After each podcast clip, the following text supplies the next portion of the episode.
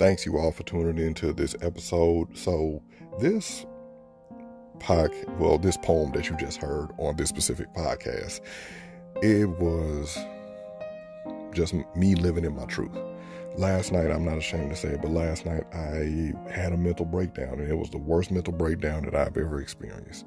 I was in tears, curled up in the bed, had voices in my head, like literally in my head. Um, so, I am a person who has dealt with mental health issues before. I do have therapists that I go to.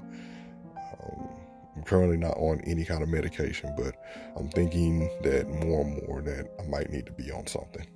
So, and it give you a glimpse into my life. And if there's anyone out there who is dealing with mental health issues or has been going through something, I really pray that you find something that anchors you and keeps you grounded in this life because life is better with you. Until next time, my friends, this has been Lifted Language.